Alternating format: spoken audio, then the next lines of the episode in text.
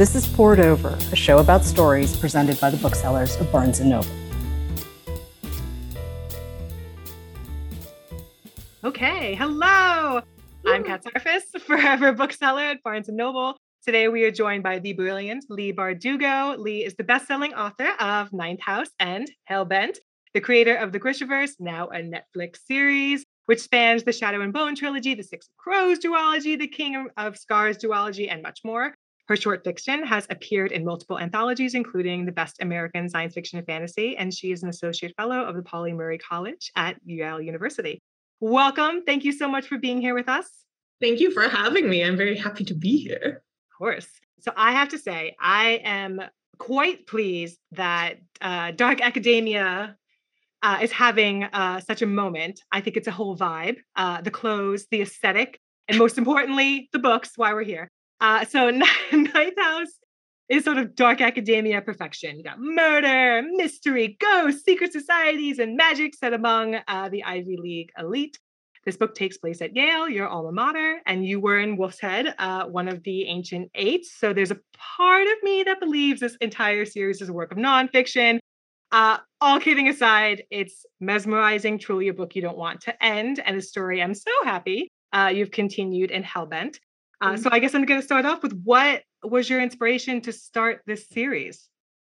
I mean, Yale obviously was the inspiration, and the fact that um, you know when I was an undergraduate there, you would walk around campus and you would see these massive tombs, and some of mm-hmm. them are deliberately look, built to look like uh, mausoleums, or they're built to look like temples, or they're built to look like a Tudor mansion that has no business being there. Um, or a giant white block of rock with a, a circle that appears and disappears depending on the light manuscript. For me, I think from the start, I was so intrigued by them, and they want you to be intrigued by them. Of course. If they didn't want your attention, they wouldn't be building these flashy buildings. So I was very fascinated by them. And I don't think it was until I, I, came up with this idea very early the idea of these societies being repositories of, you know, each representing a different uh, branch of dark magic. But the heart of the book and the soul of the book, uh, which I think is who I think is Alex Stern, um, really came from excavating my past at Yale and past friendships at Yale and some of the stuff that my friends and I went through there. And I always tend to start a book um, with a very popcorn sensibility. I'm like, oh, won't this be fun? We're gonna have a little romp, and then, but then to tell a story honestly, you tend, especially when you're talking about things like institutional power and social influence and econ- economic influence, you're going to bump up, bump up against some pretty heavy themes, and um, that certainly happened with Ninth House, and again with Hellbent. I have to read this tagline because it's probably my favorite tagline I've ever read. Wealth, power, murder, magic. Alex Stern is back and the Ivy League is going straight to hell.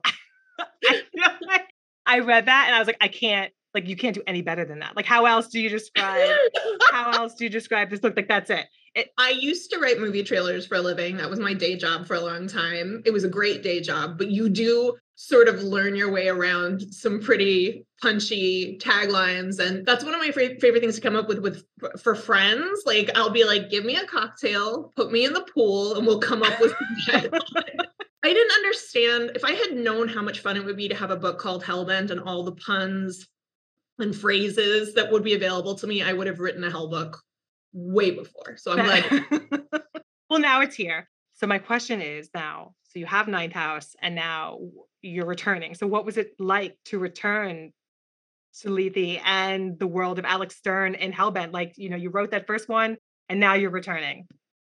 I mean, these books tend to get written in between other projects, which mm-hmm. can be challenging. And the thing that kept interrupting Hellbent was the adaptation, was the show. Holly Black warned me that an adaptation would eat a year of my life, like of my creative life. And she was right. I thought I really thought, like, no, no, Holly. I can think my way around this one. I've got this all covered. But she was completely correct. What it does is it eats your decision making capability, right? So if you're reviewing scripts and you're reviewing rough cuts and you're weighing in on decisions like casting and costumes and production design, it devours your ability to make decisions. And books are all about making, making decisions. Yeah. And sort of choosing your path through the world Also, these books require a lot of research. So, um, but for me, I think because um, I have to keep I have to keep carving out time for them. They're also really precious to me. Mm-hmm. the Grishaverse belongs to a lot of people at this point, my young adult series. Whereas Ninth House feels like it belongs to the people who found it. Ninth House was a very weird book, and it is not for everyone. And I was lucky to have a publisher who treated it like it was for everyone, who was like, mm-hmm. we're going to do this incredibly weird occult story with mixed up timelines and um, lots of murder, and we're going to treat it like it's mainstream fiction. For me, the advantage to releasing this book so many years after. I mean, for me, it's so many years. I know in the adult world it's different. But in YA, you're like, you keep to a book a year. It's true. It is true.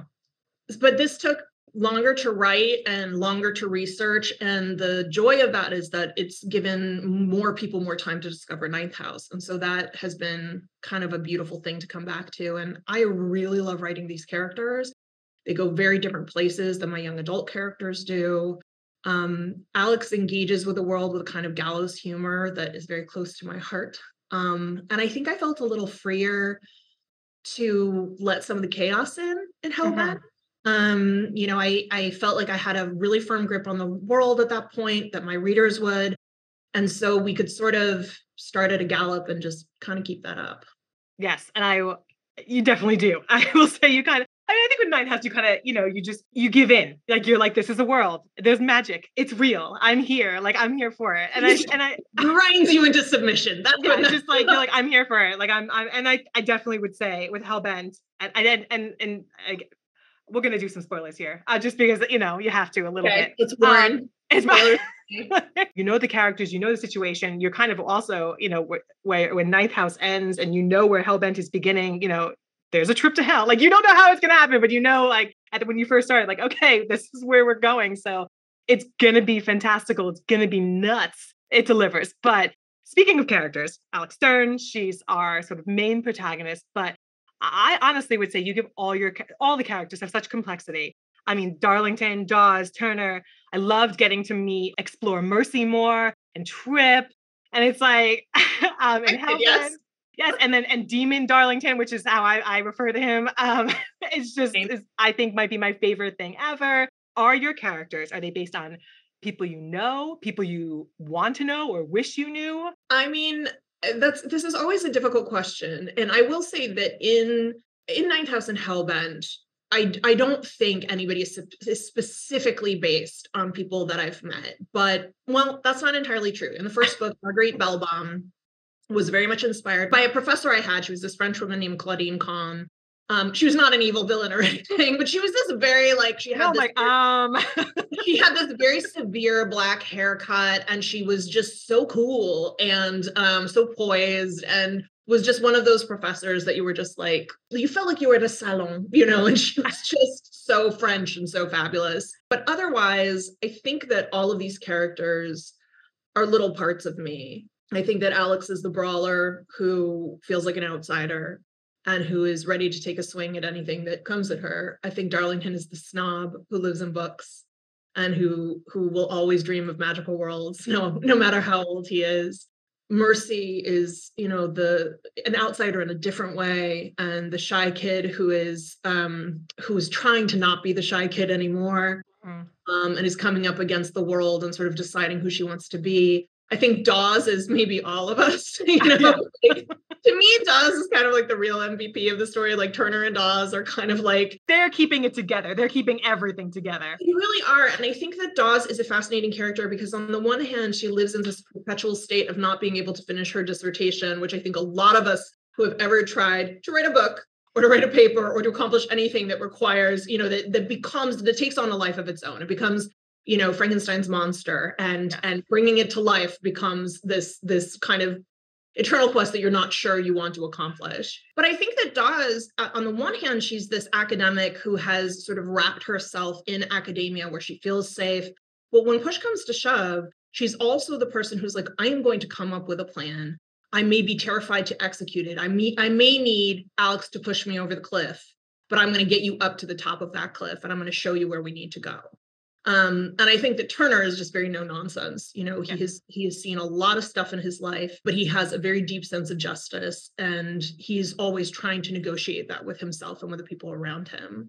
Uh, and Turner was I was lucky to have somebody who had uh, who had lived in New Haven and who had served with law enforcement and who was a man of color and um, was willing to talk to me about some of his experiences and feelings on the force. And um, that was I think very helpful for me because I, I, don't know how spoilery we want to get, but sort of the centerpiece of this book is the descent into hell. And I knew going in the way I wanted to build that, that it couldn't just be about Alex.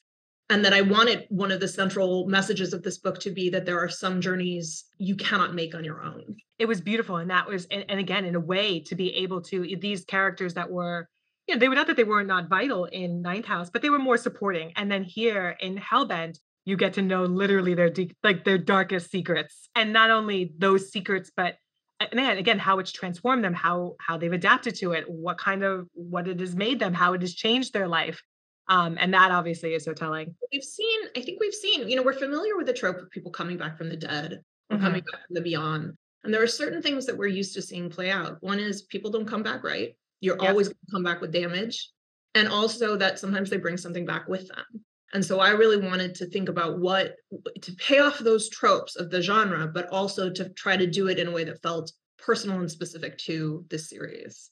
Yes. Yes. The whole idea of the gauntlet and and just that what you need to go through and you know giving up essentially like a you know a piece of yourself um in order to to make this descent you know to save to save another to save another soul and it was just it was eerie and beautifully done and uh, again just you know when you're going through those darkest moments that you know these moments that have transformed these people and there was sadness there you know and just to, to know that you know they had to go through these moments but then it, it was it's real. I mean that's that's life. You know people people carry ghosts in them. They carry demons in them. And so there's that part of it while yes we're going to make a fantastical, you know, it's going to be in this fantastical setting. And obviously they're doing this, but it's very real. And I think it resonates, you know, on a deeper level with lots of people. What's been the biggest I was, challenge uh, and or the greatest reward in writing adult contemporary fantasy versus second world fantasy? I mean, for me, the pleasure of this book is I was one of the kids, those kids who, when I read The Princess Bride, I was like determined to find Florin and Guilder on the map right? First of all, I love that you read The Princess Bride. I just need to say I that mean, because n- not many people have. I feel like you say Come it on now. the movie and you're like, the book. Skip the prologue, read the book. read the um, book. I was sure that Florin and Guilder could be found on a map. Yeah. And for me, the I kind of wanted to Da Vinci Code Yale, you know, where people could go and find there are only two structures in both books that are not real. And those are Darlington's house, Black Elm, and then a house called um, Sweetwell, which I don't think you should want to visit. Um, for me, creating that map of New Haven that then becomes a magical map of New Haven and is actually something, you know, Darlington is even supposed to be working on a magical map of New Haven. There was a lot of pleasure in that for me. And in fact, when I originally pitched the book to a publisher, I made it very clear that I was not interested in writing the book if I had to create a fake university or fake names for any of these places. And that meant we had to do some rounds with legal, uh, and which I've never had to do with a book before. But to me, it was well worth it because it creates this tension between the real and the imagined. And it me- it means that the idea of you know magic being a metaphor for power disintegrates because the power is real the influence is real these celebrity alumni and power brokers are real. So you you should have some part of you that is questioning what is real and imagined in the books um, I think the biggest challenge, other than the legal realms for House, where it is actually very hard to invent a fake uh, fraternity because there are so many fraternities, which I did not realize. Other than that, was in the second book, there is a major set piece. The Gateway to Hell is located in the library, Sterling Memorial Library. And um, I really, again, wanted it to be so Sterling is incredible. It's 4,000 square feet of of, of stonework and stained glass that is themed. So every room is themed. Now, some of them don't quite match up with what the purpose of the room is anymore. Mm-hmm. It was built in 1931, but uh, you truly can find stained glass windows that show Dante's Inferno, the Egyptian Book of the Dead, um, just art from all over the world and from all these different literary resources and sources. Because of COVID regulations, I could not get on campus again. Hmm. I was desperately trying to, to build this map and this gauntlet that they have to walk using blueprints, using the old Yale Gazette article, which, as Dawes said, is like deliberately impossible to navigate. and at the 11th hour, my friend, uh, who I had met through Ninth House, she's a who she's a librarian. She works in manuscripts and archives. Um, Camilla Tessler, she managed to get me into the library uh, along with the wonderful people at Pauli Murray. I had to be sponsored, I had to get special permission, and it all came through at the last minute. And I was able to visit and really walk these different stations and figure out all of the details. And in fact, the moment when Dawes and Alex are like, well, there's no way to make the circuit, there's no way to go all the way around, mm-hmm. you have to out. That's a real thing that happened. Camilla was like, no, it, it, there's no way you have to go out of the library. And I was like, damn, like I, I got this wrong. And then when we went into the head librarian's office, she was like, oh, have you seen my secret door? And I have the actual video where she's like, have you seen my secret door? And I'm like, what? like it writes itself. Like, what? and like complete with it being hidden in the paneling and the wonderful Latin quote. It's real. The Latin quote that's basically like, if you're going to bother me while I'm working, make it short. Like Yale and New Haven felt almost like partners in the writing of this book. Like they would reveal all of these mysteries and magical things about themselves just again and again and again. And that for me was just a tremendous joy. I know people do Ninth House New Haven tours. And it's so, which is just wild to me. Have you been? Have you? I mean, obviously you've been to New Haven. You you were living there for a brief moment of your life. Um, but just out of curiosity, have you done any of these sort of ninth house? I mean, I, I made the map, so I sort of that's like I made the tour using for their for their guide, and thankfully the map is very accurate. Um, it brings me tremendous joy because I feel like New Haven is a very special city. And I think people don't understand how much wonderful culture is there, how much life is there beyond the university um, I think it's a unique place. And the more people who come there and quite candidly spend money there, like go to lunch, you know, stay overnight, like explore, explore the campus, explore the city. To me, that just feel like that brings me a tremendous amount of happiness. We did an event at the Peabody. It was just sort of a pop-up event where I was like, okay, we're gonna be there on this day. There's no tickets, just come and sign. They let me use the um the I always want to call it the Hall of Reptiles, but it's it's basically the big dinosaur room where Michael Crichton's raptor is, like the rap, like the raptor skeleton that inspired him for Jurassic Park, and where I talk about Darlington spending time there as a kid. They let us use that for signing, but before the signing, I took um, my husband and my agent and a couple of other people from the agency and uh, my editor and I led them around like I was Willy Wonka. Like I was unhinged. I was unhinged. Like I was just like, and over here, this, and over there, that, and you should see this. Like, and let me tell you about this experience. I mean, it was peak joy for me. We don't know if it's going to come together yet, but I really want to do um, uh, an event in Sterling this year at some point. So we are going to try to do it just because I want people to be able to walk the gauntlet, and um, I want to talk about sort of all of these exciting things that that live in the walls of this university. I will be there if that is what if that indeed does happen. I love high fantasy. I love world building. I love all of that, but there is something kind of and it's magical in itself when it, you're like I can go to this like I can go to this place and I can just I can you know imagine what's what's happening or i can look at these buildings and be aha i know you're seeing uh-huh. that. random new haven question for you. There's nothing to do with magic but a lot to do with pizza. You might know where this is going. I so, do. what is your preferred new haven slice I mean, I'm going to be honest with you and say that like the whole Sally's versus Pepe's versus Frank's versus bar versus like I I mean, I'll tell you that the place I ate pizza the most when I was in New Haven was Broadway, and it doesn't exist anymore. And it was um terrible pizza. But on the way home, you go to parties, and you would be a little tipsy, and you'd be walking home, and you'd be like, "Oh, I need, I need a slice." Big greasy slice. It tasted more like like a cheese casserole than actual pizza. Oh God. I can't but it's gone now, so I don't have to feel bad about bad mouthing it. I have very happy memories of eating bar pizza. um, with mashed potatoes on it and drinking beer. And for me, college was truly finding my people, you know, mm-hmm. like, and so everything, every food experience and everything is locked in with just the happy memories of it. But I will have to do a sampling the next time I'm there. A proper pizza tour. A proper pizza. So ninth house tour and then a proper pizza tour. And it's your perfect, perfect New Haven day. What else? Yeah yeah. My husband's from New Haven, so I was in. I got I got the full. So you know, what is your preferred pizza? It's Pepe's, and I think that, but I think that I was, bi- I, I think it's a little biased because I feel like that's I was, I think I was pressured into it. But I will say, um, I do love it. I do love yeah. it, and I'm from New York, and it's kind of blasphemy to say, but I feel like I I like the New Haven style pizza. I will be honest, living in Los Angeles, we have a real like pizza problem here.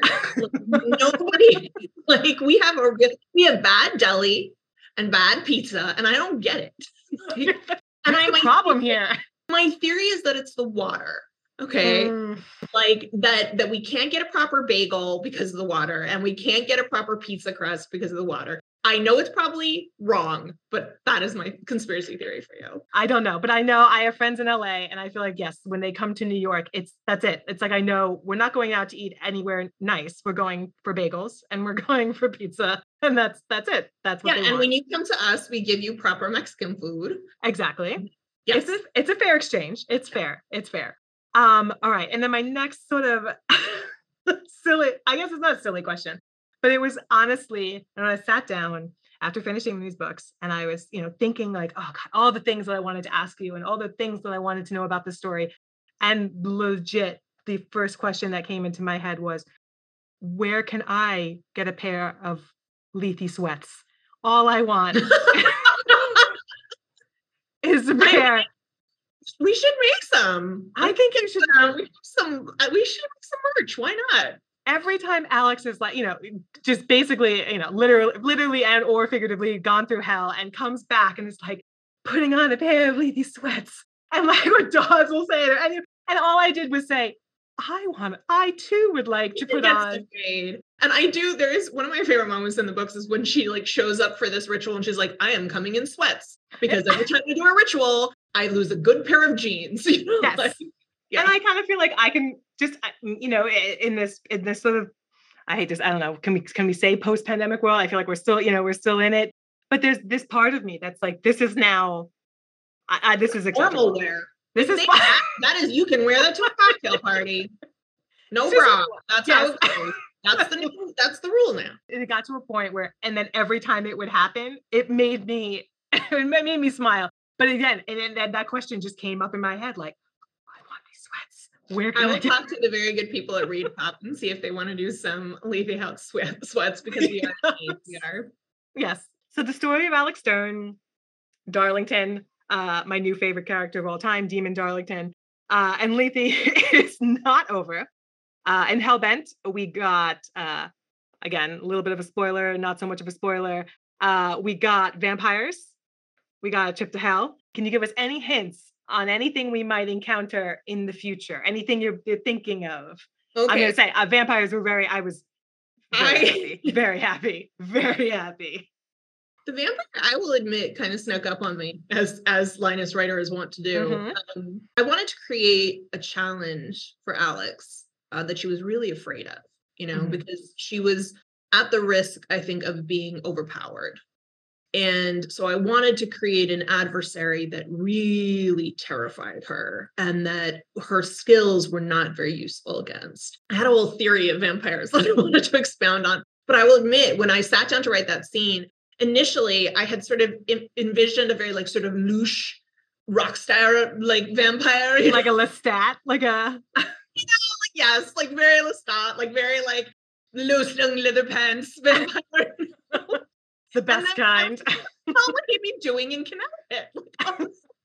so I started describing the house because when I outline, I don't have visions for the way that things are going to look. Part of the pleasure of um, that keeps me engaged in the writing is I have the plot beats spelled out and sort of the release of information spelled out, but then I get to enjoy the journey with the character. So I take her to this neighborhood, I take her to this house, I start describing the house, And then I knew I wanted to create this kind of Gatsby esque vampire for her to fight. And we will definitely see Linus Rider is definitely coming back in book three. This will be the final book of the series, at least that's my plan right now. I had sort of imagined a much more ambitious multi book series, but I have learned that as a fantasy writer, that's just not the way that I work. I see bite sized stories. Yeah. And um, for me, I feel like I can successfully round out this series in a third book. And so that's that's where I'm going to go with that. But uh, beyond that, I can't tell you too much, um, except that I'm not interested in sort of like the big good versus evil battle. Mm-hmm. Like obviously there is there is a war to be fought, but it's not going to be a Grishaverse style um, conflict because one, I hate writing massive battle scenes, and two, I don't think that's at what is at the heart of these books. I think they're very personal and they're more about fighting human monsters than they are about fighting imaginary monsters. And I mean, especially obviously, I, I mean, after this book, everyone has gray. Exactly. We've just learned that pretty much all these characters have have done all your fames are murderers. then where's the line? What's the is it people always ask me like how do you write morally gray characters? And I'm like, everyone you know is, is morally gray character. I guarantee it. Yeah. If you scratch the surface enough, now the extent to which they may go to reach their goals or or how how gray that morally gray is, that's a different story. But we are all that is, you know, all you're doing when you write a morally gray characters, you're writing a, a human character as far as I'm concerned. Yeah. All right. I'm gonna go back because I have to. I want to talk a little bit about. You had mentioned. Um, I love vampire books. That's that was sort of my like when I was a kid and like slowly, you know, getting into and realizing that like fantasy, this was going to be my safe space. Like this was going to like that sort of horror fantasy. And it was like everything high fantasy, urban fantasy, you know, all of it. It was like, okay, just bring it to me. Um, vampires were like the, my that was like my favorite. Like there was like this, and it's and it's still secretly my favorite. Anytime anyone's like pitching a book, all they have to do is say vampires, and it's like slowly like and it's added to the TBR. Like and we're going to read this. Um, but I enjoy and I enjoy vampire lore. You know, you can make it whatever you want. There's part of me that is that you know sort of traditional, like this is the traditional vampire. But then there's that part of me that loves just expanding on it and blo- essentially blowing that up, you know, and saying no, like a vampire is someone who consumes, you know, and then how do we how do we expand that? So I want to know because this is essentially your your sort of your lore then for a vampire, these demons who essentially consume someone and then take on their identity. How did you come to that? This was one of those crockpot ideas that you you get and you just let it cook for a long time. And years and years ago, I had this idea for, you know, people, creatures that would feed on a particular emotion. And so they would evolve to, to evoke that emotion in their victim. And so to me, that was a likely explanation for why you would have some lore about vampires where they're sexy Gary Oldman, and you would have, mm, and you know, you would have these very sexy you know, only lovers left alive type vampires, but you could also have them side by side with the kind of vampires you tend to see in horror movies or Nosferatu.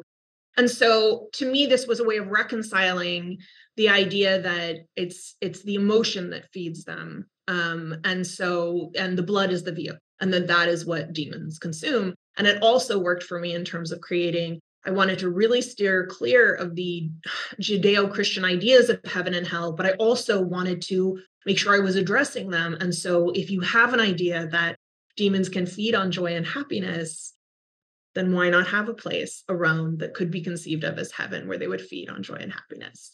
Yes. And I think was something that was interesting because I think when you think of, you know, I, I feel like I've heard that, you know, people talk about, oh, demons and feeding off of, you know, that, that anguish but the fact that these demons feed off of joy or they can feed off of joy that it's it's just emotion that kind of that heightened emotion that living that life force. Very much enjoyed that. Thank you. I, had to, I, had to... I didn't know how much i was going to enjoy writing a vampire man. Like it is they are just pure plot walking. They are so enjoyable. They're such drama queens. Like they are fun Yes. Um, I think the closest I got was probably writing the Darkling. And so now I'm like, yeah, give me a guy in a wild cape. That's so you've been right you're writing fantasy. I've read that you this was sort of your again safe space as well you know coming this genre. Uh, what were your earliest inspirations? We, we, we said princess bride. We've already we've, we've gotten princess that. Bride for sure. That was absolutely one i mean i'm trying it's hard for me to look back and see but i can say i have a very clear memory of reading swiftly tilting planet um, and being obsessed with it. And again, having that feeling of like what's real in this and what isn't. And, you know, looking up Patagonia and that kind of thing to sort of place this story within our world. I think that uh, the foundation books, like I was like all of the sort of like old school sci-fi, like Heinlein and Asimov were big for me in junior high. Um, I would stick with a series no matter how frustrating it got, like, you know, which I will not do anymore. Dune was huge for me. Uh, Howl's Moving Castle was huge for me. Uh, the Dragonlance books, like, I don't know if you know them, but they're basically Tolkien redux. yes They were written by people who play D&D. they're rebooting dragonlance right now that's that's coming back it's what's old is new it's it's coming it's all coming back I mean, if you read those books, you will see some of the Darkling's DNA coded into race. Like, there's no question. Um, but those I read with a friend, and they were like a like a bonding thing. Like we called each other. He was Brightblade, and I was the Golden General, and like, and we still do. That's how we text each other. but like, I was taking in everything at that time, and everything I wrote was sort of an echo of whatever I had read last. Um, and and I'll say too, I, I've been, you know, I frequently get this question, and I always want to make sure to mention Louise Erdrich because she was my first encounter with magical realism. And I think she also shifted the way I thought about fiction. I had had this dividing line between genre Mhm. and the literary stuff that you read in class, right? So we get assigned Fleur, which is extra, uh, excerpted, I think, from tracks. It absolutely blew my mind that these things could live together in a story and that I could feel this way about a story. It just it shifted my understanding of what fiction did. yes i think that you know for fantasy and and, and science fiction even I, I mean it's there's been such amazing works but for a while or at least i you know felt especially growing up that it was sort of it was it was like the secondary like you should be reading your literary you should be reading your class you know Yeah, and I think I already like rejected that. Like to me, it was like if you can write a good story, who bloody well cares? You know, like like that's that's that's the gift. That's the, and I want I will not I will not name names, but I was once at a conference and the guy who was being interviewed on the stage was asked who his favorite author was, and he said. My favorite author is F. Scott Fitzgerald, but my favorite writer is Stephen King. I was like, you hmm. shut your mouth. I was like, your favorite author is Stephen King. Like, how dare you? how dare you because the idea of creating this dividing line I thought was so antithetical to really what all of us do. And Yeah. nobody wants to be put in a box of like, you're just a kids writer, you're just a YA writer, you're just a fantasy writer. Like to be able to create a story, to make people root for characters, it all comes from the same place. And maybe we don't spend as much time like navel gazing and contemplating malaise, but like there's there there can be plenty of weight uh, in a fantasy story. And I Stephen King, I read him so copiously, and I didn't under, really know how books work. So I just thought he was like putting out a book a week because I would go to the store and there'd just be a new Stephen King, and I was like, wow, this guy is very productive. Yeah, always and i loved i mean for me stephen king it was the short stories i love the first that's stephen how I king got hooked. Yes, Yeah. that was at four past midnight. I remember I got it out of the library. Um, I think it's because Mine was um Night Shift. That book got passed around my fifth grade class like it was contraband. it's amazing to me. Obviously, you, you know, you you write YA, but uh, back, you know, I, I try to you know explain to people like back in the '90s, there wasn't really YA. It was, you know, you read your, your you had your children's stories, and then you kind of just jumped into adult. And it's funny because we didn't talk about books when I was a kid. Like my friends and I never the, the exception was interview with a vampire. Um, because my friend asked me for those for her birthday, and I bought her the paperback trilogy. And then, being the greedy little girl I am, I uh, read them before.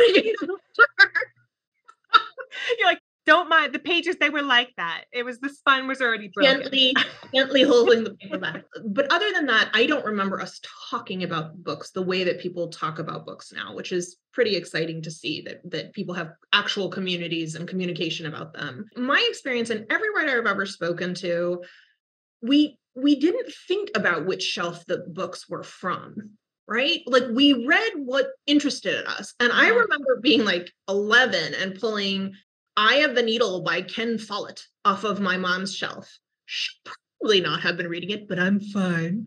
Um, and that was like I suddenly went on a Cold War spy kick because that's what we could do. You know, it's like it didn't, and you knew, unlike film or TV, I think young people, especially, like if we feel like a book is going someplace we're not ready for it to go, they put it away, they put it yeah. aside.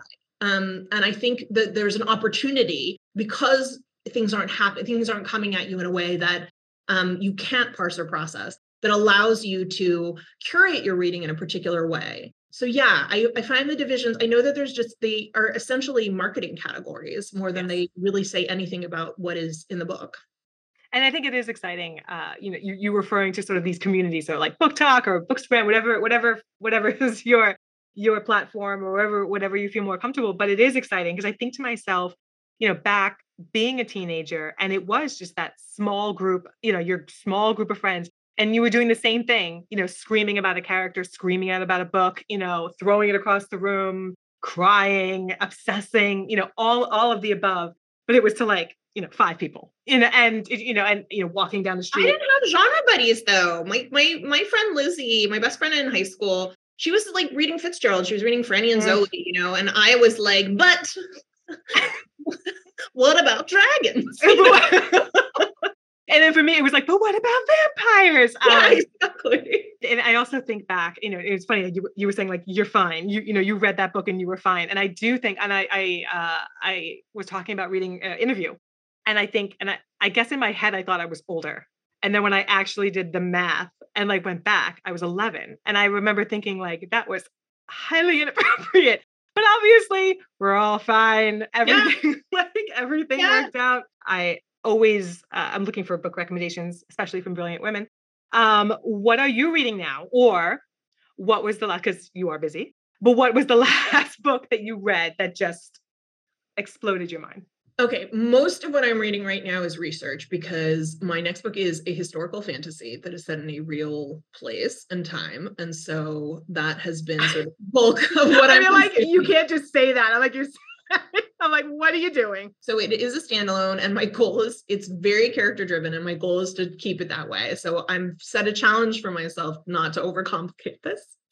We'll see how that works out um so that's the bulk of my reading has been about um uh, is has been like historical documentation and and cultural histories. I was lucky enough to read sarah Rees brennan's book which isn't out yet but i she's been a critique partner for me and i cp'd her and it was i don't know if i'm allowed to say the title so i'm not going to say it but i'll just say to me this was one of the smartest funniest takes on fantasy and life and what it means to be a hero or a villain. Like I was, I laughed, I cried, I did laughing, crying, throwing up, like the whole bit.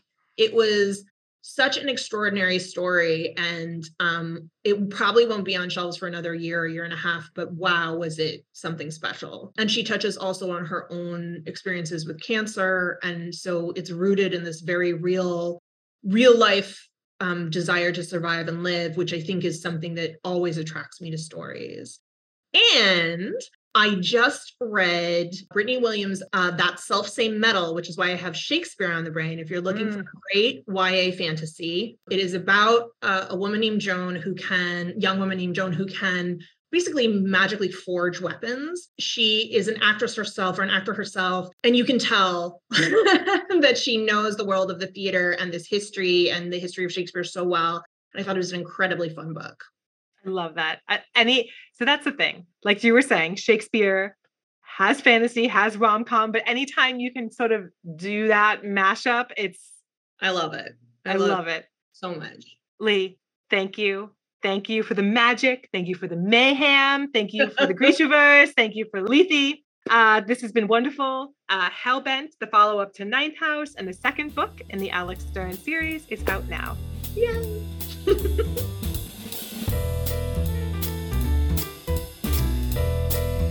Thank you for listening. Poured Over is a Barnes & Noble production. To help other readers find us, please rate and review the show wherever you listen to podcasts.